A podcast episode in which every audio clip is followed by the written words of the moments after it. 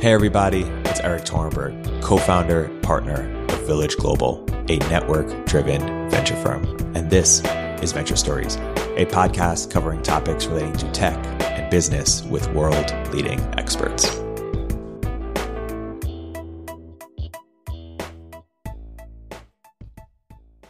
Hey, everybody, welcome to another episode of Village Global's Venture Stories. I'm here today joined by two very special guests, Brian Balfour and Pascal Levy Garboua both of Long Journey. Uh, Brian is also the co-founder of uh, CEO of Reforge and Pascal uh, at Checkr. Pascal, Brian, by, by, way of introduction, can you introduce what is Long Journey uh, and how, how you both uh, are involved and got involved? Yeah, so I can kind of provide my perspective and then and then Pascal. So uh, Long Journey really gravitated um, and got brought together by um, a guy named Lee Jacobs, and so we are a seed stage fund uh, approximately around $30 million in size. We write checks around 500K. But the unique and differentiated thing about us is that we run um, what I like to refer to or explain as like a hub and spoke model. So there's a couple partners that are kind of like the hubs and full time on it. That's Lee Jacobs as well as Cyan Bannister, who was previously at Founders Fund. And then we have a, a, a bunch of awesome kind of part time partners that I consider spokes, including myself. Pascal, John Brook, who was at Mozilla, um, a couple other partners who are the uh, founder of uh, Dandelion Chocolate. And the interesting thing for us is that we all kind of bring our own unique uh, skill set and networks to the table. So my background is really in kind of product uh, led growth. Um, Elaine Wherry, one of the other venture partners, is really focused on like people and talent. Uh, and we all have like our own unique networks that we bring to the table. So from a founder's perspective, compared to other funds our size and the checks that we write, we just are able to bring a lot more help uh, to the table and a bunch more unique, differentiated perspectives. And so uh, that's kind of the model we are run. I've been um, angel investing with uh, with Lee um, just on the side for a number of years through some other avenues, and so Long Journey Ventures is our first kind of formal fund after the success of that, and uh, it's just awesome to be working with Pascal and some of the others as well. Pascal, do you have anything to add to that? Yeah, I mean, I I think that uh, we're indeed uh, this kind of federation of uh, not states but uh, of uh, angels uh, that are helping companies as much as we can. And as for me, I mean, I've invested in 120 companies before bending with rest and being becoming a spoke, as Brian says including Checkr, Notion, Trusted Health, and many others, Caviar. So it's interesting to be part of a group of other people that can um, invest their time and energy with the founders that uh, we all bring to the hubs and uh, get different perspectives. And also when we can really help companies, then you know, it's uh, much more firepower than when we did it on our own. And, and Brian, why, why, don't you introduce uh, Reforge and and and and your background as it relates to that, and then um, and then Pascal, your your operating background as well, and then we'll dive into some of the, your areas of expertise.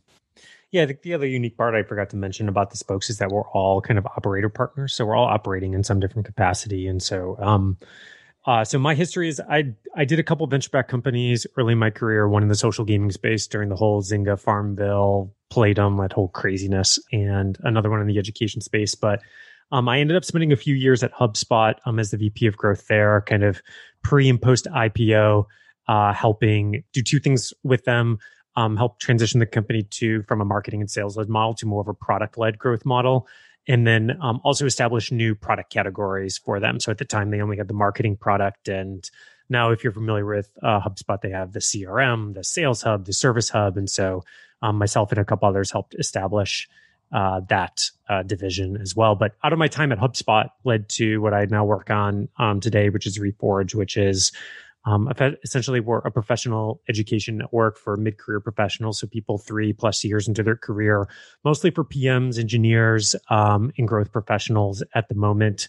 And uh, I just saw a need from my team. They were asking me every week about uh, their own professional development, and I'd spend hours researching what to recommend them. I just kept coming up empty handed. That made me feel like a terrible manager. It was obviously not a good experience for them as well. And so, um, at the time, there was a ton of innovation in the help people get a job space, but uh, not a ton of players in the I've got a job. I just want to kind of continue to go faster, get better, um, those types of things. And so, Reforge, we partner with VP C level executives at some of the fastest growing companies like Uber and Eventbrite and Atlassian. We spend hundreds of hours researching with them, helping synthesize um, just years and years and years of hard earned insights on those front lines um, to pass down to kind of the next generation of leaders uh, to help them accelerate uh, their careers. And so, uh, yeah, we have programs across product, marketing, growth, and soon to be engineering as well. And um, yeah, so that's been kind of the history of Reforge. Awesome. Pascal? I also have an operating background as a founder. I started my career at eBay actually in France. I started a company, a chatbot company before chatbots were cool. Uh, that's what brought me to the US. turned down Sequoia, which I'm not proud of. Uh, for our series. I did a. not know that, by the way. That's I see. I learned something about my partners as well. Yeah. That's interesting. Yeah. Yeah. Uh, and then um, you know we the, the, that company we got acquired by um, by Nuance Communications. Um, then started another one, kind of an on-demand company before on-demand was cool, and that one didn't work. But at the same time, I started investing. I had invested in uh, Checkr, among others, and uh, Checkr was around nine nine people, and uh, the CEO and I were very close. And he asked me if I could join, and um, I decided to join. And so uh, I went along for a ride. It was a fun ride. I stayed there for four years, uh, from nine people to I think 400 when I left. and uh, since then, I've been enjoying investing. Uh, traveling a little bit with my family when COVID allowed us to travel. Uh, and now I actually live in Europe, as you can maybe sound, uh, hear because I'm, it's kind of dark here, um, and uh, working on starting another company actually. So if you were on chatbots before it was cool and on demand before it was cool, what's the next thing you're you're getting excited about before it's cool? I've been actually very involved in the no code community in the last uh, six nine months. So uh, we started in a, a no code school here, online no code school here in France with a few friends, and um, and I'm looking at things that are tar- leveraging what I've learned at Checkr, uh, really about transforming uh, SaaS companies into platforms, which what was my my role uh, with the, the BD team that I led there, and so I'm looking at things. Um, uh, at the intersection of uh, you know, SaaS and, and fintech companies. That's what, that's what will probably be cool in a few years.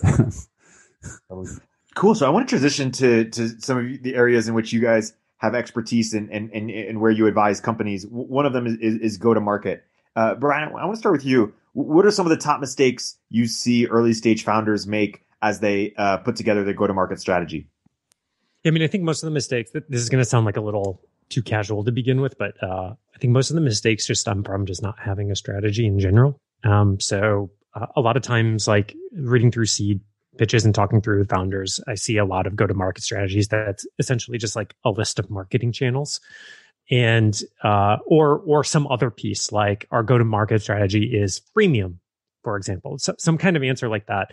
Um, but those are really kind of like just a couple pieces of like a puzzle that you have to put together, which ultimately ends up being your go to market strategy, which is at the highest level a combination of like who your target market is, how the product fits with that target market, the channels that fit with that um, product, and the model that kind of wraps the whole thing and either in, enables the whole thing like all together. And so like all of these pieces, once again, are all of them are individual puzzle pieces that have to be put together. And the problem is, is if you don't have to have this exactly right at the early stage, but you do need to have a hypothesis about what these things are because the whole point is the whole point is to go execute and then either like prove or disprove these hypotheses. And as you disprove, then you got to like change the puzzle pieces around.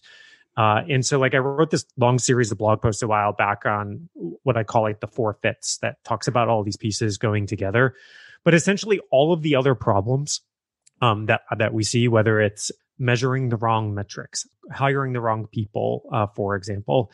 All of these things stem from like a disconnect from um, the strategy and those components. So, uh, so talking about a lot of those other other things is like one of my common questions I'd love to ask companies is like, how do you measure success? How do we know if we're winning, you know, a year from now? And often they just start like listing off metrics, DAU over WAU, WAU over MAU, like whatever it is. And the problem with that is that a lot of times those metrics are just coming from a standpoint of seeing like what other companies are measuring.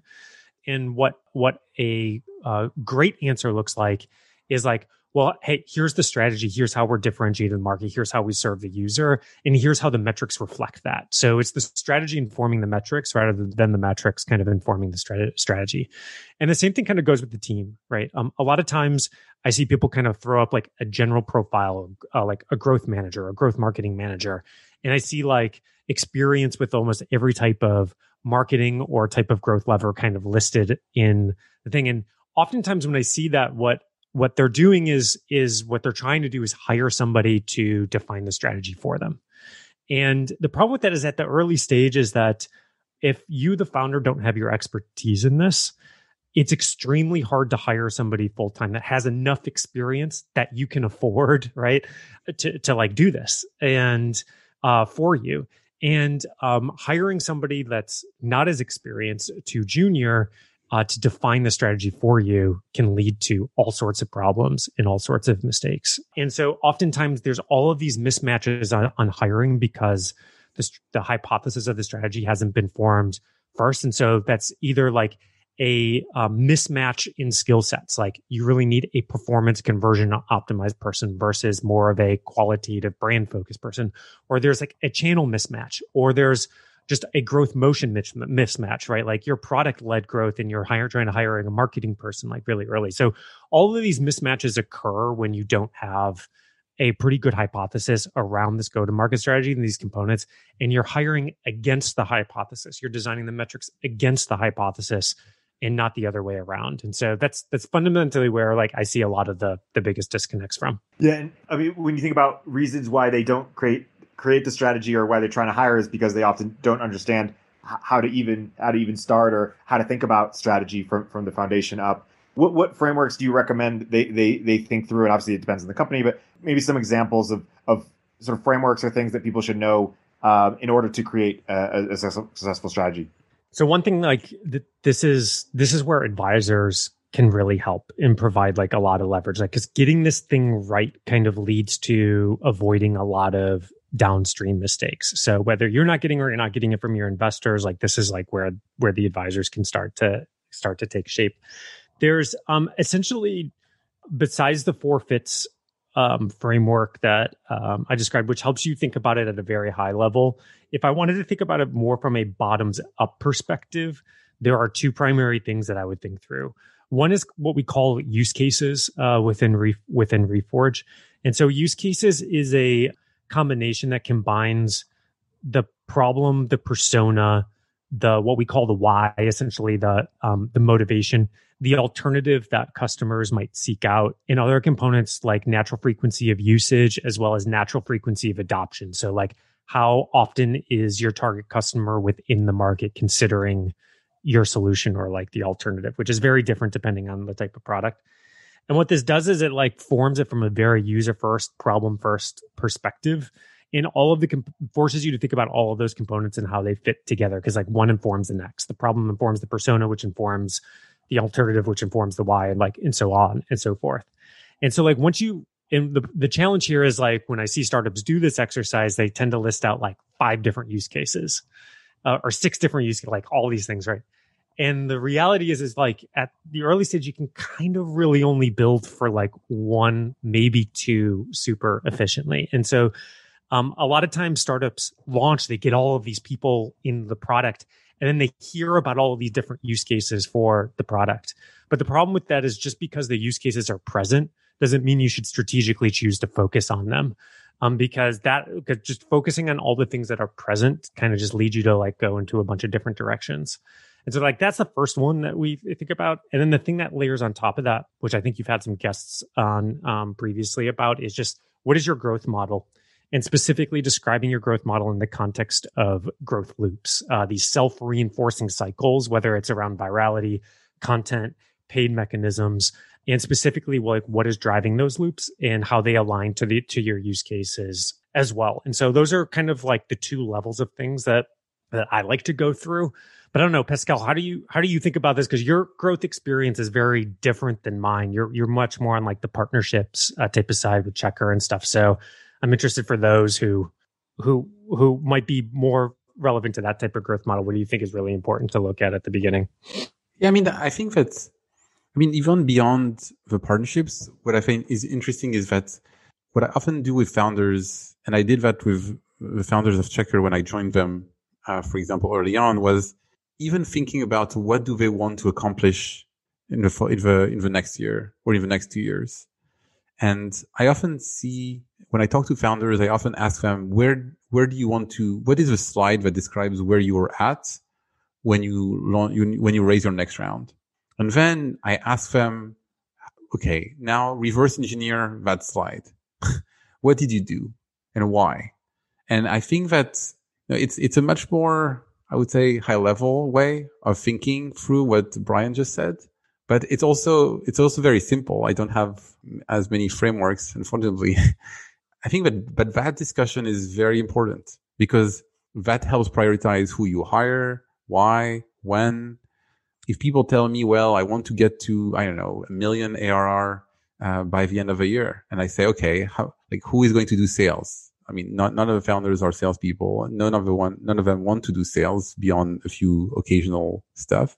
So I said, how many AEs are you going to hire? When do they, when are they going to be, uh, coming with you? And so really thinking through all these metrics and, and, and informing the go to market based on the goals helps the discussion with founders and also helps understand whether founders understand what, what needs to be done or just thinks that things will happen automatically. The thing I like about that is it just forces you to think in the future, uh, which our, our most common bias is when we think from today forward as we overestimate how much we can do or how much is going to get done.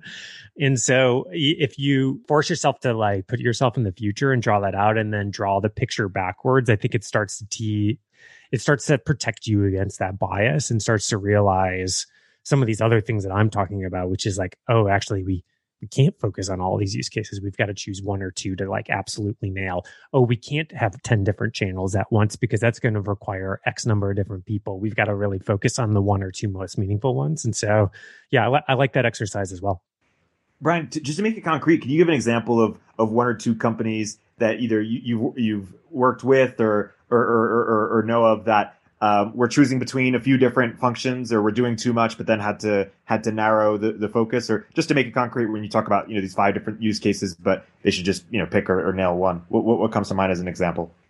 Yeah so i'll talk from my own personal experience because i don't i don't necessarily have like permission to share a bunch of a bunch of them. So so well i actually i'll talk about a couple different things.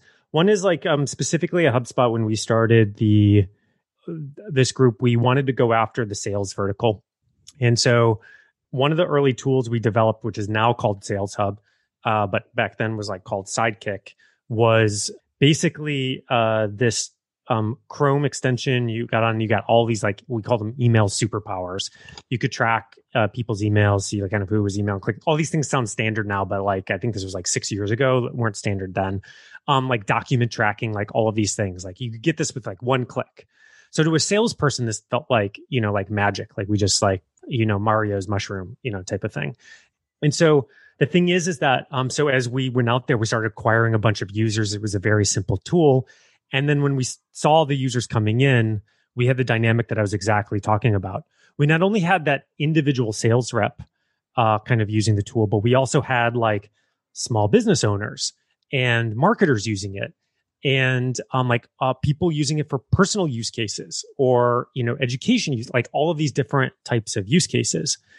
And so the challenge at that point that we had to choose was like okay well we can be a horizontal tool and start to serve all of these different um, types of personas across a common set of problems or we can choose to focus on one or a smaller set of personas and a deeper set of like more nuanced problems like within that within that persona.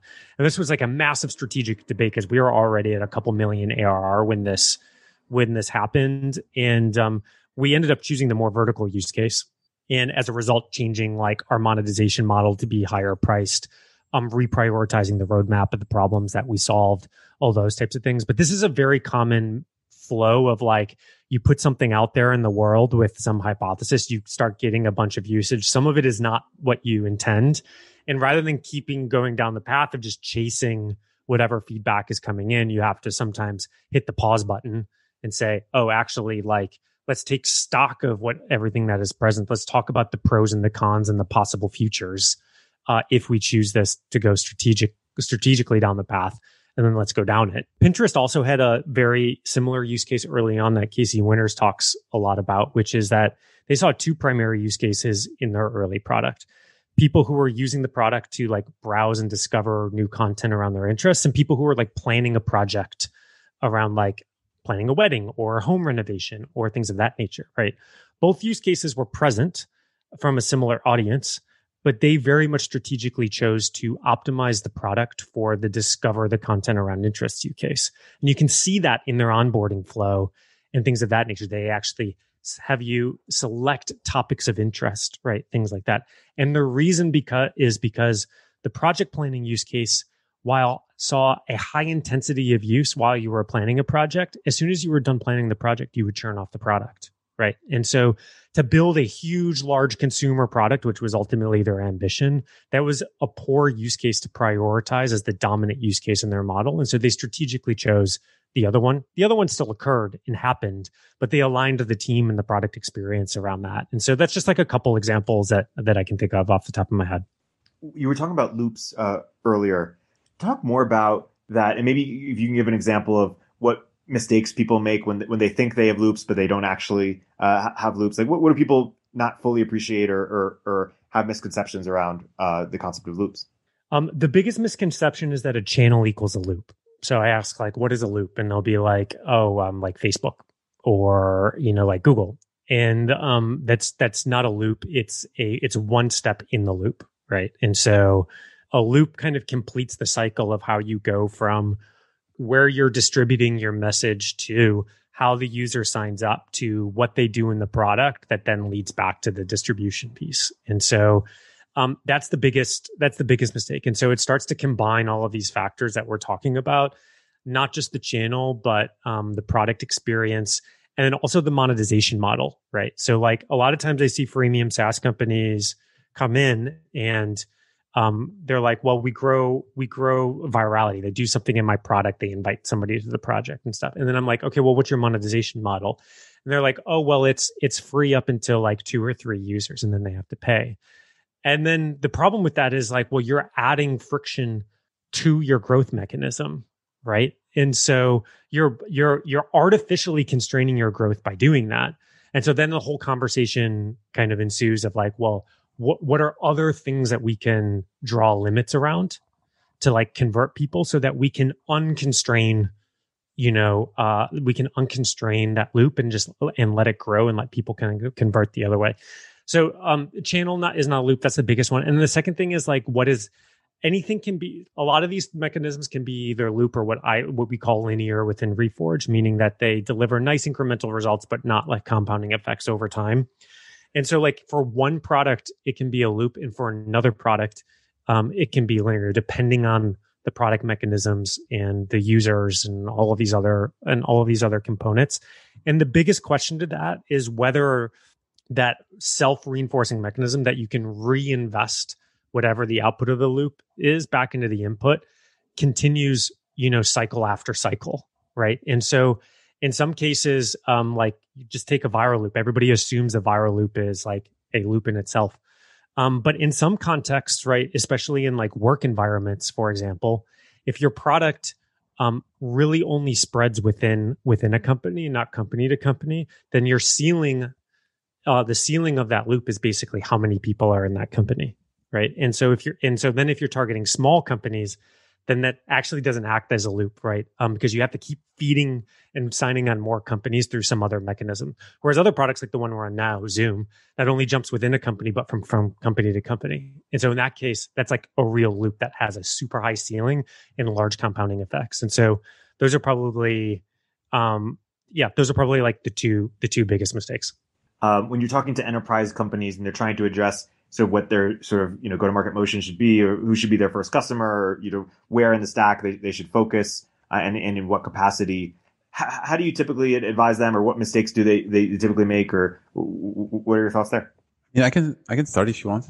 Um, I would say that um, for this, the the first mistake is um, is trying to go either too small or too large. What I what I tend to say to to founders, especially early on, is to to get as much feedback as possible early on. And to do that, they need to go after a customer that they can work and that will be like other customers that will get next.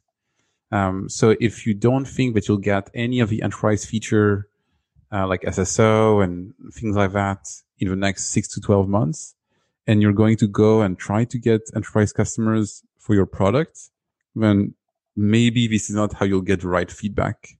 And I, my, my goal as when I talk to, to founders is, is, is to help them understand that in a way their roadmap and their go to market map is a little bit like, um, like a, a, game where they need to get to the next to the next level to, to be able to continue to play. And so initially really focusing on who is the ideal customer for what you have. And then as you get feedback from that customer and you have a really good value proposition, you get growth in that, in that customer segment, then you can graduate into another segment.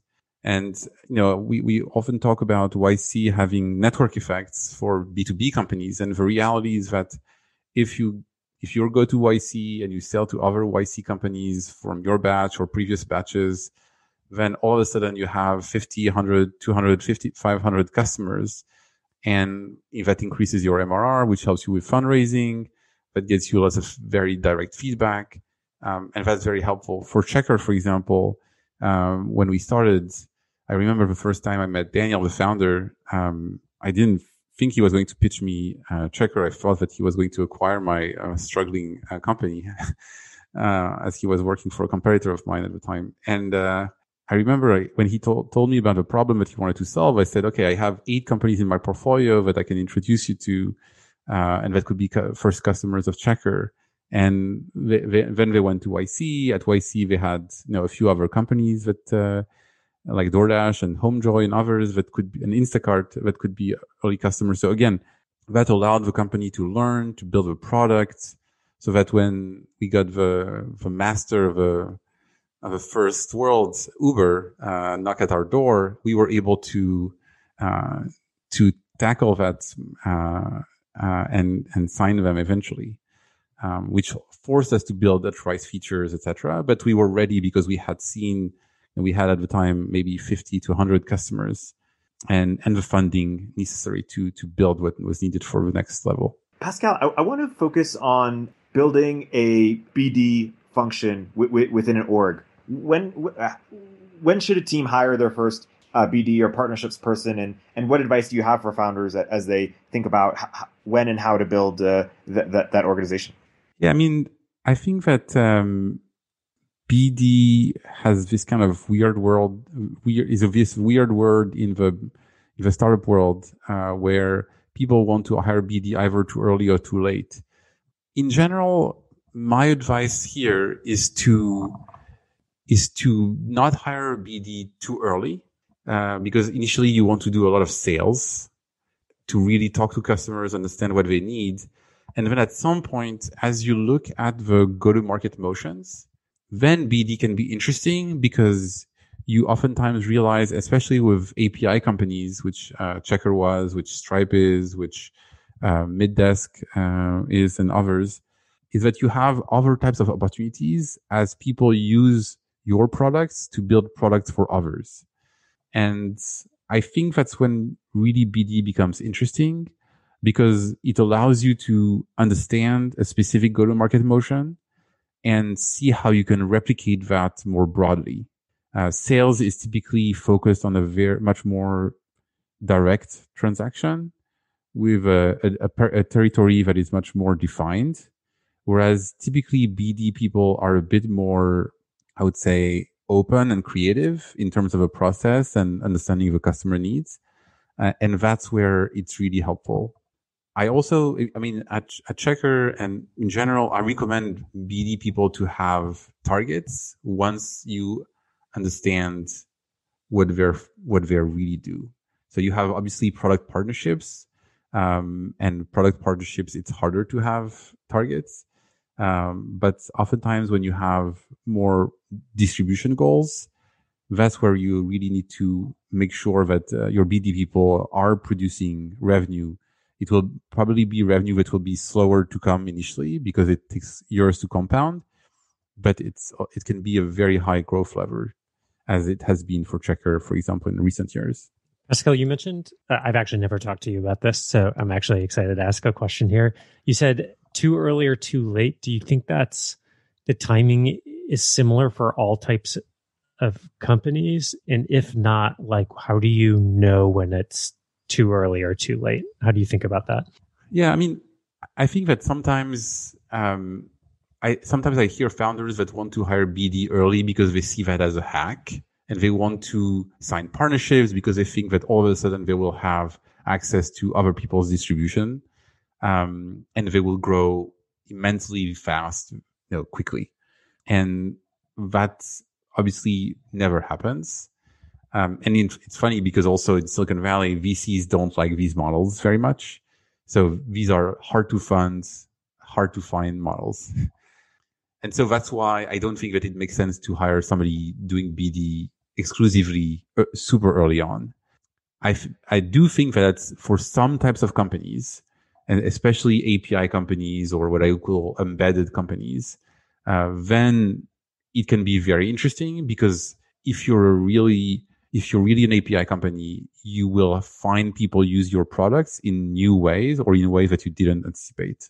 And so, for for example, if I if I look at um, at Checkr, we had customers like Instacart and DoorDash, but we also had Zenefits that uh, embedded uh, Checkr within their product. And Zenefits in that case was not the customer, or at least they were not only the customer, they were distributing Checkr to their customers. And so that's a very different go to market motion, very different types of sales cycle in a way. And so at Checkr, we built a, a, a team uh, to go after these opportunities uh, more proactively. I think that it was good that Daniel, the CEO, was actually the one who was involved in the discussion with Zenefits if anything, because he could understand what these things were, understand what were the opportunities. And so as he was prioritizing the roadmap, then he was able to, uh, to say, okay, this is not our motion number one, but this is our motion number two, and we're going to invest resources there. So I think it goes back to what you were saying earlier, where you need to invest in BD when you have cycles open for a new exploration. So in a way, it's a BD is a channel, but it's a channel that you test when you have resources available to really understand that loop and build a loop versus just I'm going to hire somebody and he'll figure something out or she'll figure something out.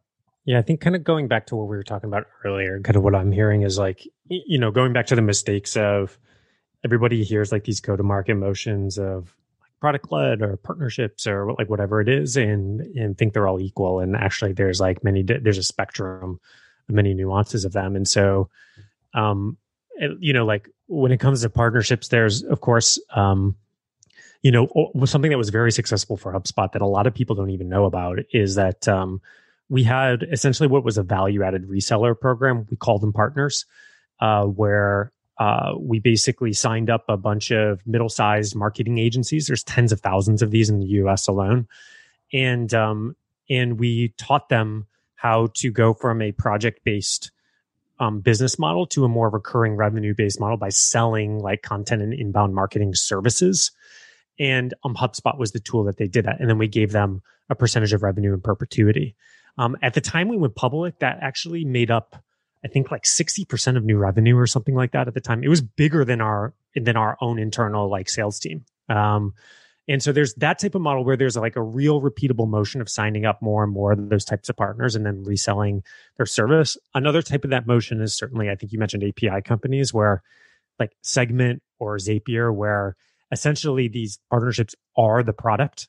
The product is that you are bringing all of these things into like one central tool. Also, another very repeatable thing, uh, which is very different than a partnership than like Uber or Lyft partnering with Google Maps to integrate the part product, yeah. which is much more bespoke thing and leverages two very different strengths of different companies, but um, it's like very different. And so, yeah, there's many gradients of these types of things, and and those are like three in this category that immediately jump to mind. And oftentimes you have different teams. Like Stripe, for example, they had a team for the your your equivalent of Uber and Google Maps partnership type, which is like super strategic, one offs, like super high impact, but like completely custom. And then the rest, like the more like um, SaaS companies reselling, selling uh, their product to um, nonprofit, like a fundraising app selling to nonprofit, then that's a different team, like much more uh, norm, normal and repeatable, I would say. Pascal, when you're coaching founders on, and they're asking you for sort of advice for either on specific partnerships or um, how to how to really build out that that org. Besides what we've spoken so, so far, what else do you tell them? What common misconceptions do people have, or common mistakes, or or things that are really important to to get right that, that we haven't yet discussed? I mean, I think the last thing is really about the business model and the revenue share. Oftentimes, uh, you founders want to optimize revenue share too early. Uh, I tend to, I mean, um, Brian just mentioned HubSpot, where they were uh, giving away revenue in perpetuity for these marketing agencies. I mean, Checkr has some partners where we, uh, most of our partners on, on, the channel team, we were giving them revenues in perpetuity for the joint customers. And you know, at the end of the day, what you don't want is to f- get your your partners to have an incentive at some point as these things grows to switch to another partner so that they can make another buck with somebody else. And so I think that not having to think about it is good. And that's the value. The value of a rev share is nothing compared to the trouble of a changing distribution and worrying about that. So I think that's number one uh, thing that people, and the second thing is really understanding what's in it for the other side. Uh, so initially we thought, what's, why do companies like Zenefits or Gusto or others want to partner with Checkr. And then you realize, I mean, they, in a way, these SaaS companies becoming platforms. They want to offer more and more services to their customers, the best experience, so that a customer can do everything there. And the best way to do that is to integrate with, with other APIs. Um, and so I think that it's really understanding what's in it for them. What's their value prop? Why would they do that? And they typically do it because they want to provide better value for customers and then if you can make money uh, with it and, you know, monetize what they have, then it's obviously a, separate thing. But it's, it doesn't, it doesn't hurt. I can tell you that. Just plus one on his, on, on your first comment, Pascal. Like I, I wasn't part of the decision, but I know that the decision was very controversial at HubSpot to offer in perpetuity because most value added reseller programs at the time did not do that. The interesting thing that, of course, was only realized in hindsight was that uh, it created much better retention for HubSpot customers that came through those partners because those partners were incentivized to make them successful over the long term on the software. And as a result, actually, um, those customers had a higher uh, LTV, healthier LTV to CAC ratio than those that came direct. And so, yeah, just plus with like thinking like long term on that and not optimizing it upfront makes total sense. I mean, one of the things that I've learned at eBay in my career is that when you make other people's money, some magic things can happen. And eBay was making their sellers money. And I can tell you that eBay grew on its own thanks to that. Yeah, I believe. Brian, I, I, believe you've been sort of, you know, leading on, on the uh, in, in, the growth space for for o- over a decade. Um, w- when you reflect back at sort of what we've learned as an industry over time, or if you were to sort of characterize the different sort of like waves or or phase changes in our knowledge of of how to do this well, how would you sort of characterize, um, you know, uh, just give context to sort of the different phases or waves or, or what we've learned o- over time? Oh, interesting. I don't think I've thought about this question on such a macro level. I think ultimately, like the waves are influenced or dictated by two things. Essentially, the the the large distribution channels that exist and the laws that govern them, right? So, like, as basically new major channels emerge, essentially new companies are always created on those on those channels because typically new laws govern them. And it's smaller companies that figure out these like new rules and laws and how to play into this um like growing ocean before uh the companies who have like embedded themselves in one model before. So that's one thing. But two just ultimately the general preferences of how people consume or buy um like products and so uh, certainly the thing that is obvious now, but has been happening for many, many years and is not a new thing, is that uh, individuals prefer to adopt and try and get engaged in products before like ultimately buying them. They do not like products pushed on to them like tops down. And so that's like the whole like product led growth motion in, in the enterprise. But that's been happening for I don't know how many years. Like Atlassian pioneered that and they are like a 20 year old company or something or something like that. So so those are those are two those are two ultimately the things that dictate it. So if I was to almost rephrase the question and be like, if I was in the founder seat, what should I be paying attention to? It's having a very early um, sense or hypothesis about how one or both of those things are changing. And then exploring how to exploit isn't the right word leverage them. All right so leverage is probably the better word is the better word there. Um because ultimately that's how you find it's ultimately how you find um like new waves to ride. Uh so but ultimately is like you know you the, the the flip side of that conversation is like is that really the thing I should be taking a bet on with my company? Yes or no? Should I be taking a bet on that new um, that new distribution channel or that changing preference? For some companies, yes, but for a lot of companies, the answer is no. And as a result, trying to like search for that whatever mythical unicorn growth hack or whatever it is that you think is going to fundamentally change the growth of your business, oftentimes the better thing to focus on is like, hey, actually, you just have a differentiated value prop in terms of the problem that you're solving, who you're solving it for, or the way that you're solving it, or some combination of those factors. And actually, your growth lever is is not the new thing um, that you should be solving for, and you should be really looking to you should really be looking for like the best practices and focusing your innovation energy elsewhere, right? Because ultimately, once again, we're constrained by time, money, resources, knowledge, whatever it is. You can only innovate in so many different directions, right? Like that is something that I learned with my second company, Boundless Learning, is like we had to have too many new innovations happen in too short a period of time to make that a big business. We got two out of three of them correct but that third one killed us. and uh, and so, uh, anyways, thinking through your question, like that's where I ultimately uh, kind of navigate my way towards of of what might be interesting for founders. I'm, I'm curious how community sort of sits in your framework, or how, how, how you think about it in the, in the context of growth. It seems there's been a lot more popularity around you're not just the idea of minimum viable product, minimum viable audience. People are trying to sort of create a science of, community, qu- quantify uh, the, the benefits of it. You know, determine, you know, h- how startups should or should not invest in it and in what capacity. H- how have you thought about uh, community and, and, models of community, or just where community sits in within your your understanding of growth? Um, I think community is just like one of those terms that's thrown around a little too willy nilly and means like many different things to many different people. And so, um, just for example, there's a massive difference between whether community is a core value prop of your product or if community is essentially a marketing mechanism. Those two things, that one simple thing right there is probably one branch of the tree. And then there's probably a bunch of other branches of the tree that I haven't like fully, fully codified. But, you know, certainly at HubSpot, like community was a marketing mechanism for us.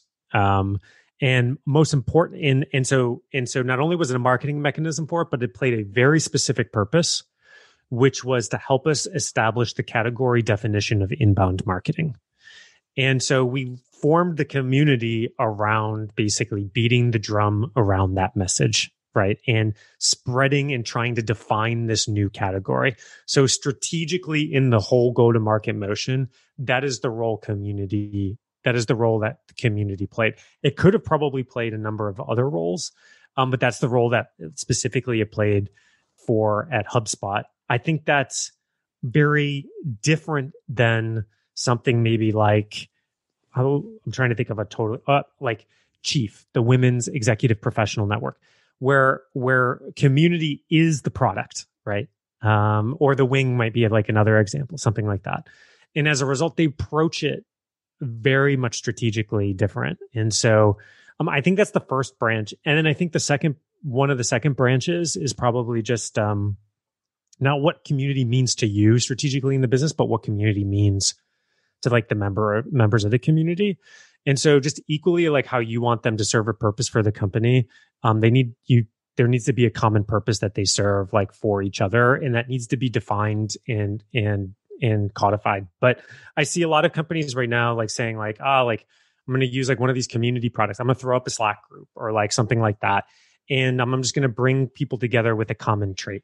And I think that's like one step of many, many steps um, that you need to take for for it to be part of it. And I would just say like, since we're we're talking about it right now, because it's incredibly commonly talked about right now as like the thing that you should do which probably inherently means if you're just starting out today, you should not be doing it. Like you need to be like looking elsewhere, right? Because my guess is we're going to be sitting here a year from now and maybe like we'll be talking about some like, you know, token blog post about how community fatigue, how like I'm part of like a hundred different communities. I think that is probably going to happen because um, I think you're asking the question because you are seeing a lot of it, uh, which I which I totally agree with. I don't know, Pascal, was community part of the strategy at Checkr or any of the companies you've that have been in part of your portfolio?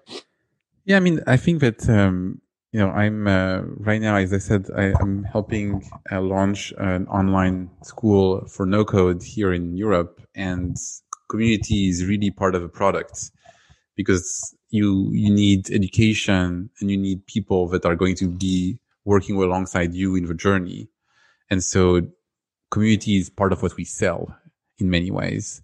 We're a magnet for these people, like like a school is a is mostly a community of other people. But otherwise, in most B two B companies, at least, it's really rare unless you're in an open source community uh, to really have a community around your product. Uh, people like your product. You can create a network of people like the, the marketers, the marketing agency that you were mentioning earlier that are part of your community. But this, it's not the same thing. It's more of an ecosystem. Like, for example, I all invested in a company called Adalo, which is a, which is a no code uh, platform and they have a Slack channel. They have a forum. They have a community really. But the value of a community is more of the ecosystem it represents and the fact that people are helping each other as the company is you know low on resource and can't put together all the content to help everybody one every one of them individually. So but do i think that the community in five years or ten years for adalo if it's successful will be more of a marketing channel as you, as you mentioned earlier or more part of a product? I actually believe it will be more a marketing channel in the end.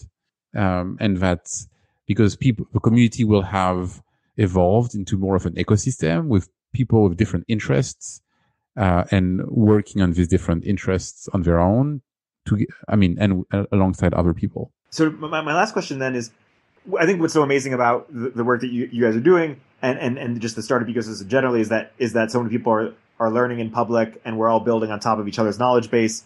Um, and the same conversation in 2010 would have just had you know way less um, you know frameworks examples data etc. And and so I'm, I'm curious, especially Brian, as someone who has a, a, company that tries to quantify these learnings, what, what do we not get yet, or, or what does sort of what are you really curious about, or curious to understand that you know five years from now, ten years from now, given enough data, examples, um, and and people thinking about it, that we might uh, have a better grasp of.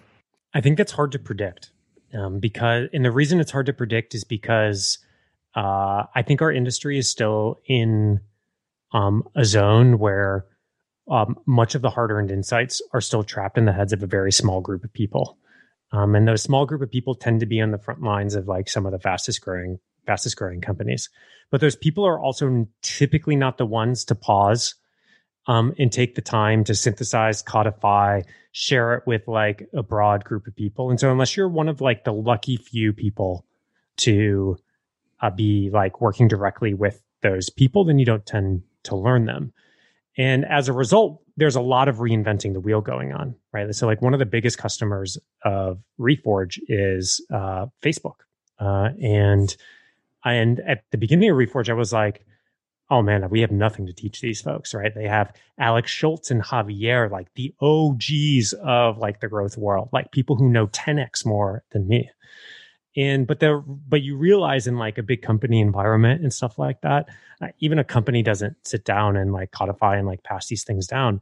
And so i think as we do do more of this in different environments and it's not just codifying and synthesizing this thing but it's how we transfer that knowledge uh, to others as well in like different environments.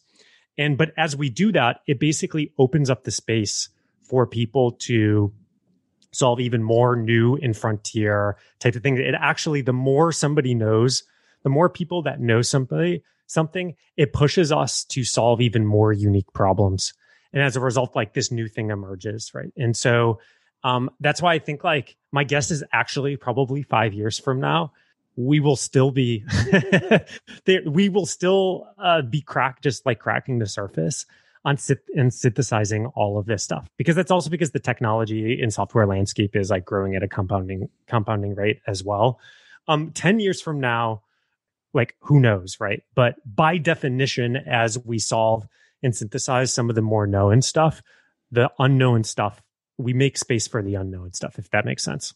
I, I think that's a great place to to, to, to wrap uh, founders, I highly recommend you work with uh, Long Journey. We've, we've done a couple uh, deals with them, and, and, and you guys are, are, wonderful partners. We've also had uh, Lee and, and, Elaine on the show, uh, and they've been great ep- episodes as well. Brian, do you also want to plug uh, Reforge too? Any anything upcoming? And Pascal, if you have anything you'd like to plug, feel free.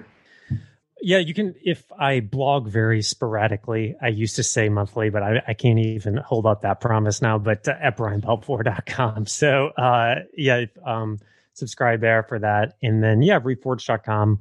Uh, we run a few different cohorts per year. Next cohort is coming up in spring 2021. So if you're a PM, engineer, or growth professional, uh, would love to uh, have you part of that. Yeah, so me, I mean, um, follow, you can follow me on uh, Tupask. It's like Tupac Shakur, but with an S. Uh, and without a How did we not start with that? By the way, I feel like we should start with that next time. we we should we should we should. Uh, so you can follow me uh, at Tupask, so that when when I launch my next venture, uh, that's probably one of the places where I'll uh, announce it.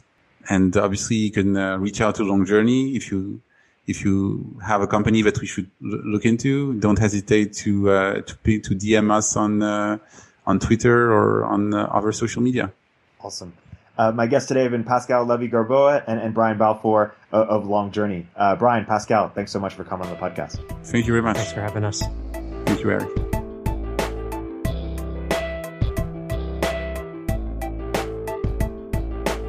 If you're an early stage entrepreneur, we'd love to hear from you. Check us out at villageglobal.vc.